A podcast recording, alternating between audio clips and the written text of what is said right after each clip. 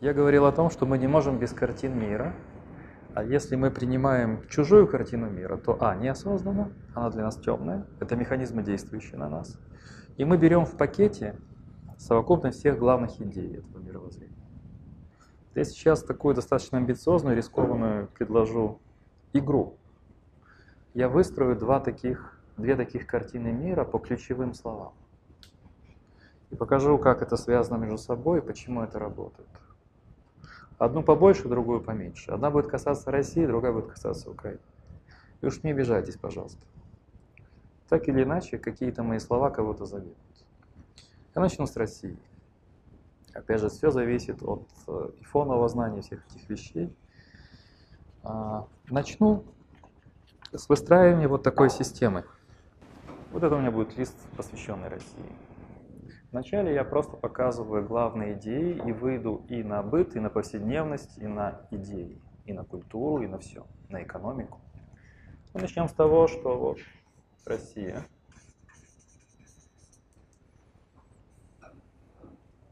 Это связано с идеей великой цивилизации.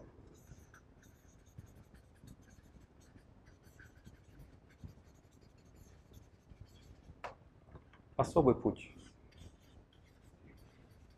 Что? Ну, сейчас будем вбрасывать конкретику, но опять же, почему сильна эта идея? Потому что она претендует на некую альтернативность устоявшимся цивилизациям. Я буду по ходу комментировать сочетание этих слов. А, читая и лично общаясь с европейцами, я понимаю, что для, для многих из них, для интеллектуалов, для литераторов, для философов, идея России чрезвычайно привлекательна как противовес и контрмера против влияния США. Они воспринимают США как унифицирующую их культуру, например, французы, итальянцы, а как разрушающие европейские ценности. Россию не принимают как некий противовес, некую силу, которая как бы близка европейским идеям. Почему близка? Потому что они же прямо не принимают русскую политику, они читают литературу 19 века, 20 философов, а, каких-то музыку, искусство. Все это сейчас я вот это все это выстрою. Но это очень важная вещь. Сила этой идеи основана на том, что это некий особый путь, великая цивилизация, которая служит балансу в общем мире сил. Есть силы, цивилизационные силы, узлы – это баланс. И поэтому это привлекательно может быть и в Азии, и в Америке, и в Европе. Итак, особый путь.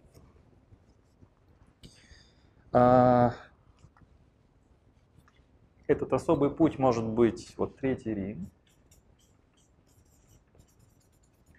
Если не нравится Третий Рим, есть идея евразийства. Слышали такую идею?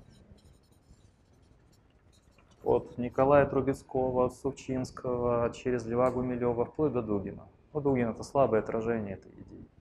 Потому что это не Европа и не Азия, это некие особые цивилизации, которые объединяют.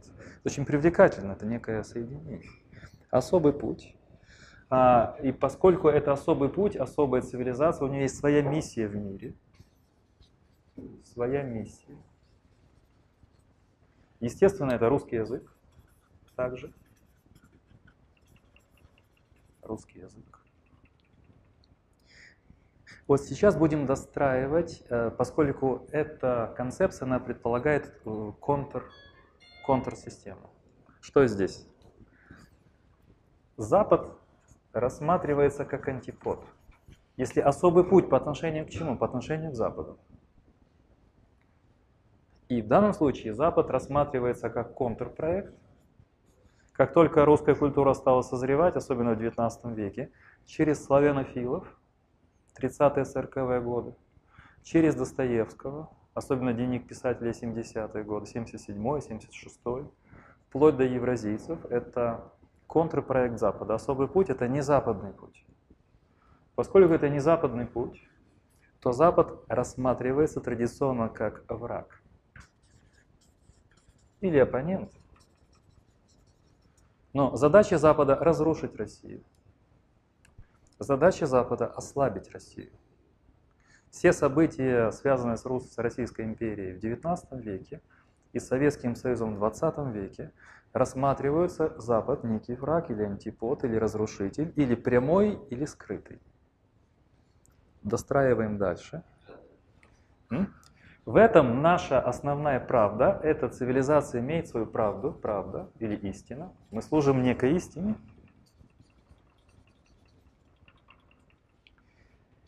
Соответственно, поскольку миссия особой цивилизации – это также геополитика, свои интересы геополитические. А вот теперь достраиваем последний элемент. А, чтобы это было привлекательно для людей мыслящих, то есть э, элемент, который направлен на интеллектуалов, на людей, увлекающихся искусством и культурой. Здесь у нас есть великая литература.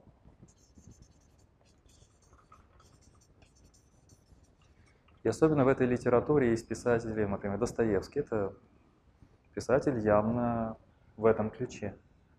Даже у Пушкина часть стихов, например, он одобрял э, подавление польского восстания. Это человек, который прямо говорил об интересах империи российской и так далее и тому подобное. Литература. Например, Достоевский. Писатель, который для меня очень важен, которого я очень уважаю. Но он сильно ангажирован антикатолический, антипольский, антиеврейский, антизападный. Хотя он и говорит о священных камнях Запада, о том, что Россия должна вернуть Западу Запад. Вот откуда все эти идеи.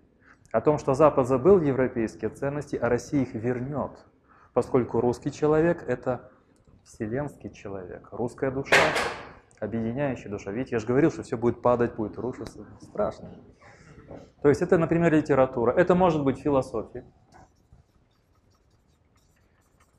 А философия, например, это могут быть Евразийцы, а может быть Иван Ильин. Иван Ильин – это очень такой ангажированный автор, очень серьезный автор, но явно такого боевого состава, которые антизападники и так далее и тому подобное. И это может быть история. То есть это блок идей, назовем это так, идеи.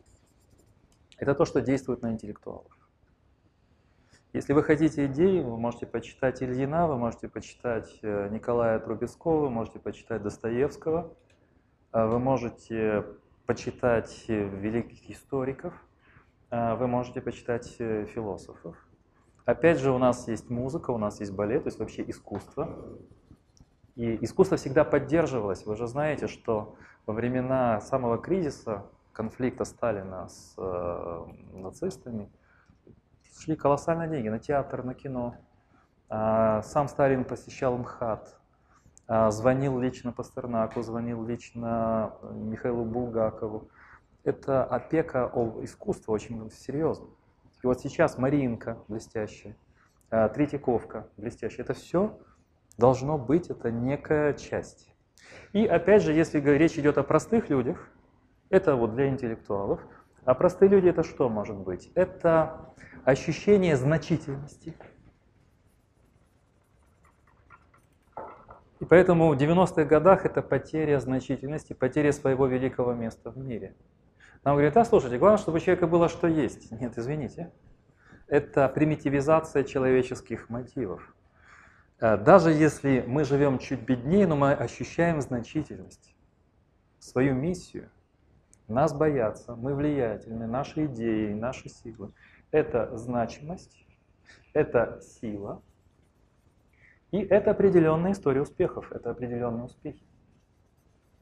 Запад усиливает эту тенденцию, потому что он говорит об успехах российской дипломатии например, на Ближнем Востоке, отчасти в Европе, отчасти в Азии.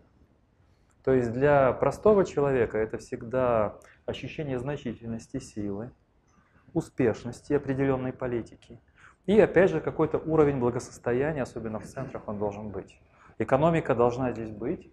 Мне здесь очень понравилось, но не то, что понравилось, это эхо антилиберальной критики, либерал Сергей Гуриев, я упоминал это на других занятиях, он э, читал э, лекцию об современном авторитаризме. Он говорит, что современный авторитаризм он не может угрожать силой оружия. Его, его должны любить, он должен быть привлекательным, он должен давать что-то. Экономические какое-то благосостояние, успешность, вот эти все вещи. Современный авторитаризм не может только запугивать. Он не может основываться на силе оружия или поли полиции. И это он должен влюблять в себя, он должен быть обаятельным. Он должен работать с большим количеством людей. Помните пропаганда? Предпочтение масс. Авторитарный лидер, он работает с предпочтениями масс. Он не может просто угрожать. Он не может быть плохим папой строгим. Он должен быть любимым папой. Вот мы выстроили эти вещи. Посмотрите. Если у нас нет своей картины мира, или мы представители, скажем, некого пояса не совсем устойчивых культурных миров, ну, скажем, Беларуси или, скажем, не знаю, среднеазиатских стран некоторых, каких-то регионов Украины. Или мы ощущаем нестабильность в Италии, Франции, особенно в глубинке и так далее, в Германии. И мы здесь видим, не работая над картиной мира и мировоззрением, что нам дают пакет связанных между собой идей, которые все истолковывают. Они истолковывают и на уровне великом, геополитическом, цивилизационном, на уровне идей, и это работает и с простым человеком. Не может пропаганда и манипуляции быть грубыми.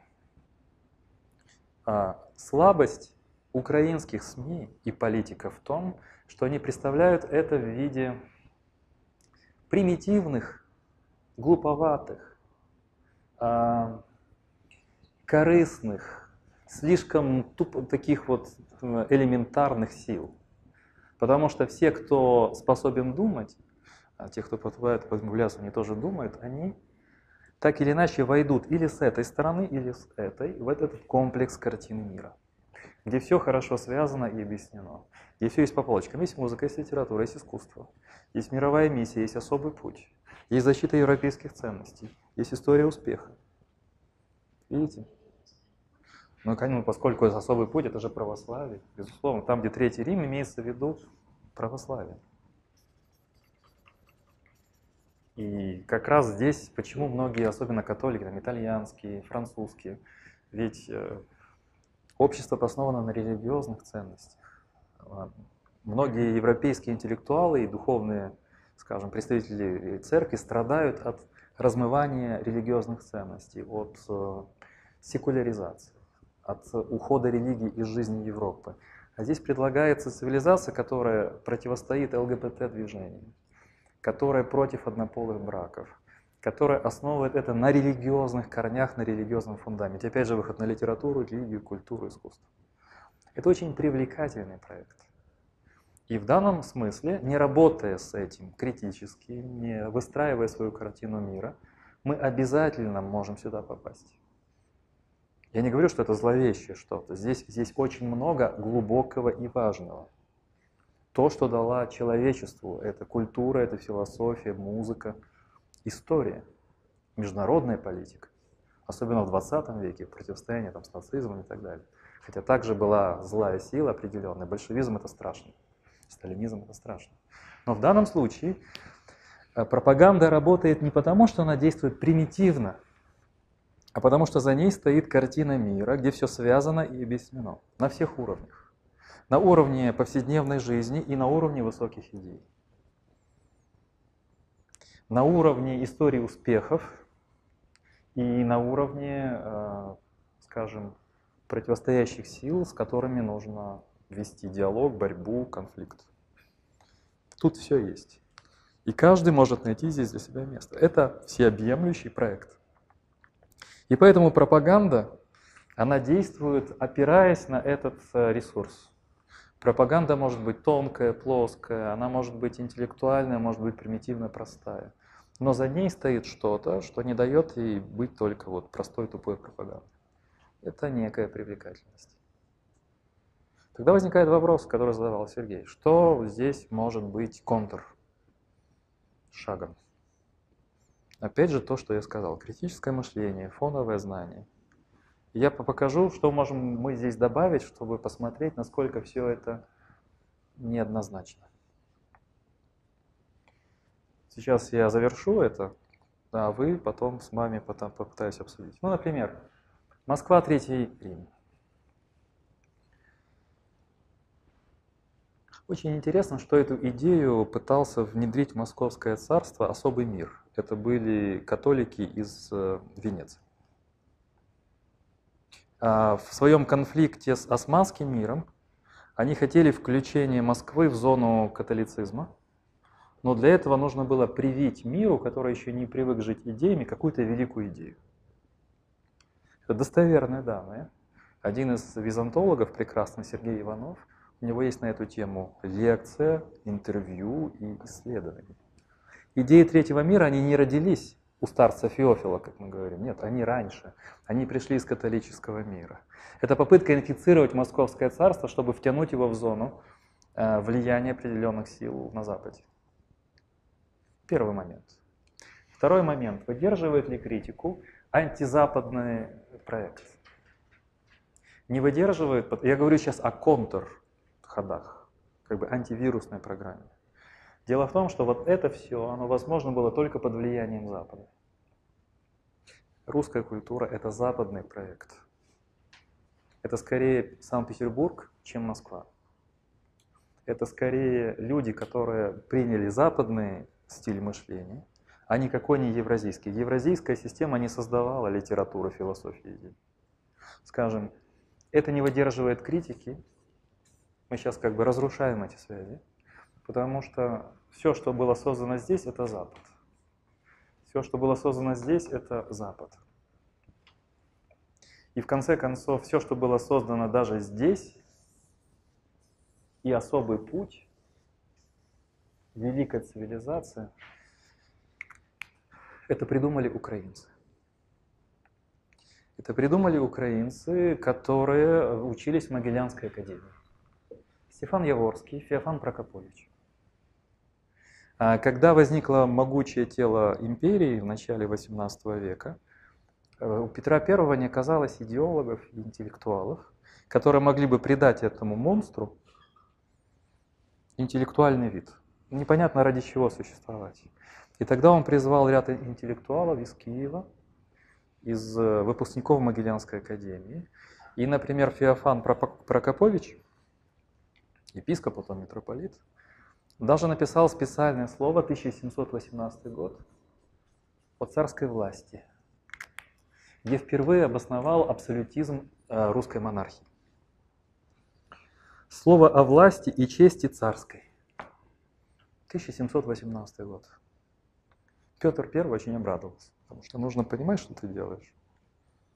Слово о чести и силе царской. Можете прочитать эту проповедь. Вообще он много проповедей таких произнес, написал текстов. Главная задача была показать, что возможно только абсолютная власть монарха, сила монарха. Он должен цементировать, должен собирать. То есть он должен выстроить мощную вертикаль. Это идея украинца. Феофан Прокопович родился в Киеве. Второй из них, Стефан Яворский, он вообще был не из Киева, а из Львовской области. Когда умер патриарх московский Адриан в 1700 году, Петр I привлек Стефана Яворского в Санкт-Петербург. И он был патриаршим местоблюстителем. Он вообще всерьез рассматривался на должность патриарха Московского и всей Руси. Но Петр решил идти по пути протестантскому, чтобы не было патриаршества, не было патриарха, и он создал синод по типу протестантской Голландии. И вот главой синода он назначил Яворского. Он был для него очень важным авторитетом. А если говорить о философии, то после паузы я завершаю эту свою как бы мини-историю, то завершая историю запрета при Николае I университет философского образования, когда она снова возникла, оказалось, что некому преподавать философию, потому что она была ведь запрещена. Если первых философов привозили из Германии, и они читали по латыни, по-немецки никто ничего не понимал, это было начало 19 века, то в 60-х годах можно было опираться на свои кадры. И тогда из Киевской духовной академии был выписан Памфил Юркевич, опять же из Киева. И он стал первым крупным профессором философии в Московском университете. Его учеником был Владимир Сергеевич Соловьев, первый такой крупный философ самостоятельный. Вот несколько примеров. Когда мы работаем с такой картиной мира, очень важно понимать, что она все объясняет. Каждое из этих понятий связано между собой, они усиливают друг друга. И тогда пропаганда может идти путем показывания преимущества проекта. Антизападный, особый и так далее, и так далее. Но если наше фоновое знание достаточно, мы понимаем, что это фиктивная картина, что великая русская культура, она западная, что идею вот эту всю придумали католические монахи и украинские э, иерархи, и украинские иерархи, а философию снова запустил в Московском университете из Киева э, Памфил Юркевич, мы тогда понимаем, что эта картина рушится, мы понимаем, что этой культуры, этой мощной картины мира не было бы без Запада, без Киева, без Украины, без Голландии, без э, Франции, без Германии. О чем это говорит? О том, что настаивание на особости, на чем-то контрзападном, на самом деле ложно. Вот это и есть теневая сторона этого проекта. И если он себя подает как враждебный, разрушающий, антизападный, то тем самым на самом деле это манипулятивный проект, потому что природа этого проекта была западной. И в этой структуре действовало очень много украинских интеллектуалов, иерархов и так далее и тому подобное. Завершаю, сейчас мы это обсудим. Я просто показываю, что вот как не попасться, как вот для этого нужны определенные знания, определенная критичность и понимание того, что эти связи не являются необходимыми. Особость пути придумана. Евразийство придумано как некий утопический иллюзорный проект. За этим стоит совершенно другое содержание. Если мы умеем с этим работать, если мы всерьез к этому подходим, то мы тогда смещаем акцент. Но возвращаясь к той предыдущей системе, которую я нарисовал, еще раз, моя иллюстрация, она работает вот с этим. Мыслить утомительно, тяжело, затратно. У нас нет своей картины мира, тогда мы принимаем готовую чужую картину мира. Чужая картина мира уже все объяснила. В конце концов, она инсталирует в нас нужный образ мышления, нужную схему поведения, нужные эмоциональные установки.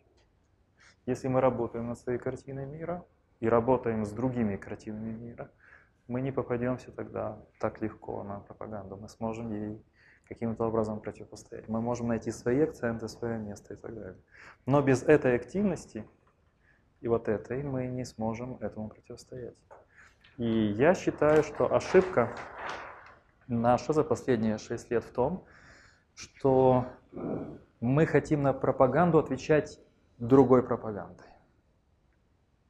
А, но поскольку мы не можем переиграть в качестве пропаганды, извините, это мое оценочное мнение, наша пропаганда такая пропагандочка. Потому что за ней нет вот этих вот пластов.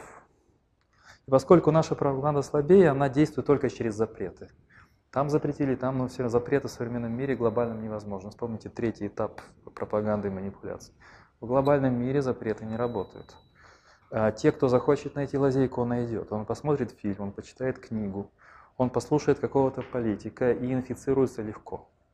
Потому что наша примитивная пропаганда, она создает слабость иммунной системы. Она работает, пока есть запрет. Как только мы запрет взломали и нашли лазейку, мы тут же инфицируем человека, поскольку у него нет своей картины сильного мира. Поскольку то, что он противопоставляет, достаточно не согласовано и не проработано. На пропаганду нельзя отвечать только пропагандой. Особенно такой могущественный сосед, у которого есть таланты, финансы, ресурсы, а, блестящие специалисты от дипломатии до э, пропагандистов. И вы видите, что это мое субъективное мнение, что если на пропаганду пропагандой, ну тогда мы в проигрыше. Если чем, работать над тем, что я называю мировоззрение, картина мира, а, аналитика, критическое мышление, фоновое знание. То есть вот меры. Пожалуйста, давайте попытаемся это обсудить. Это понятно, не сложно? То есть я пытался сказать, если нам передают картину мира, то картина мира основана на узловых пунктах, идеях. Я вам нарисовал главные идеи, их может быть и больше. Извините, что так спонтанно быстро. Я вам вырисовал эти идеи, между ними есть связи. Я бы несколько часов бы посвятил, показать, как они связаны между собой. Литература, философия, геополитика, особая миссия, третий путь, антизападничество и так далее.